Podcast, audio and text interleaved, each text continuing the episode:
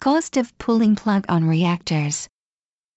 In its latest discussions on electricity market reform, the Ministry of Economy, Trade and Industry is reportedly considering a measure to financially help major power companies with decommissioning their nuclear plants. METI is reportedly weighing having new entrants to the liberalized power retail market shoulder part of the decommissioning cost, which would be added to the electricity bills of their customers. That would be nothing less than welfare for the major suppliers that are seeing nuclear power lose its cost advantages in the face of power retail deregulation since April. The government should avoid policies that could distort the principles of electricity business liberalization. In its discussions launched in late September, the ministry says the committee will weigh establishing a system that would have power suppliers respond to issues of public interest such as investments to prepare for decommissioning nuclear plants and severe nuclear accidents amid market liberalization. That sounds like a legitimate question to consider, but the measures contemplated by the ministry pose many problems. One is a change to the accounting system for decommissioning nuclear power plants. Tokyo Electric Power faces massive financial problems in dealing with its Fukushima No. 1 plant, which suffered triple meltdowns after it was hit by the March 2011 Great East Japan earthquake and tsunami. The cost to decommission the crippled plant is certain to far exceed the estimated 2 trillion yen. In fact, it is impossible to grasp the total cost at this stage since the technology to remove molten nuclear fuel from its reactors has not yet been established. Compensation for victims of the nuclear disaster, which was estimated in 2014 at 4.9 trillion yen, has already topped 6 trillion yen. The cost to decontaminate areas polluted with radioactive fallout from the plant is likely to top 2.5 trillion yen in the government's plan. Even in the absence of a major disaster like the Fukushima catastrophe, the major utilities operating nuclear power plants face a shortage in financial reserves to pay for decommissioning as they needed to scrap the plants earlier than scheduled in response to the tightened plant regulations following the Fukushima disaster, along with the overshooting of the cost of decommissioning from earlier forecasts. Besides Tokyo Electric, five major power firms have made decisions to decommission six of the reactors, one each for Kyushu Electric, Chugoku Electric, Shikoku Electric and Japan Atomic Power and two for Kansai Electric.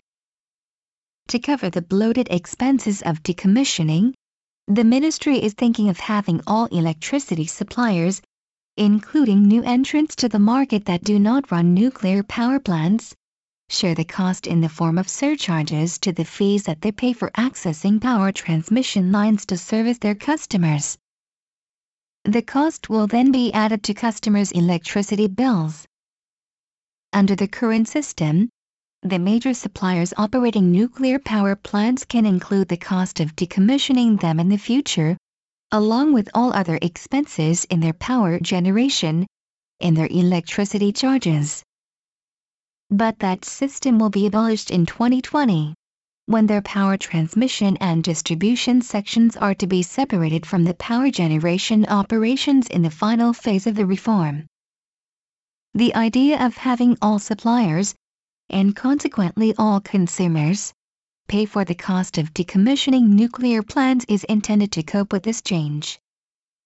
However, such a measure will blur the responsibility of major power companies that have relied heavily on nuclear power generation and miscalculated the related costs.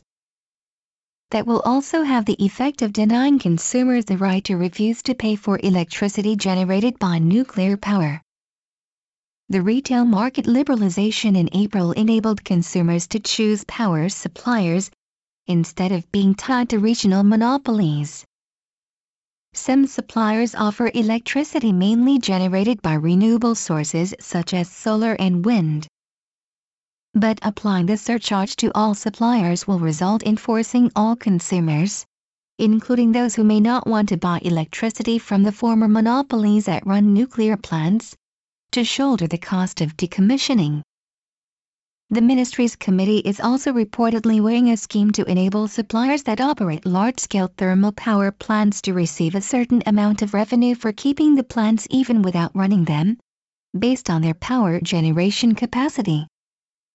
The idea represents another relief measure for major power companies whose thermal power plants saw their operating ratio fall with the sharp rise in renewable sources in recent years. The scheme is touted as necessary to maintain thermal power capacity as a buffer in case the supply from renewable sources decreases. But experience in other countries indicates that such a mechanism is not essential to managing possible fluctuations in the supply of renewable energy. The government has long based its energy policy on the argument that nuclear power is cheaper than most other forms of power generation. But the fact that it is seeking to introduce a relief measure for major suppliers that run nuclear plants indicates that argument is no longer tenable. The government needs to reflect on the real meaning of the measures it is contemplating. The Japan Times, October 16,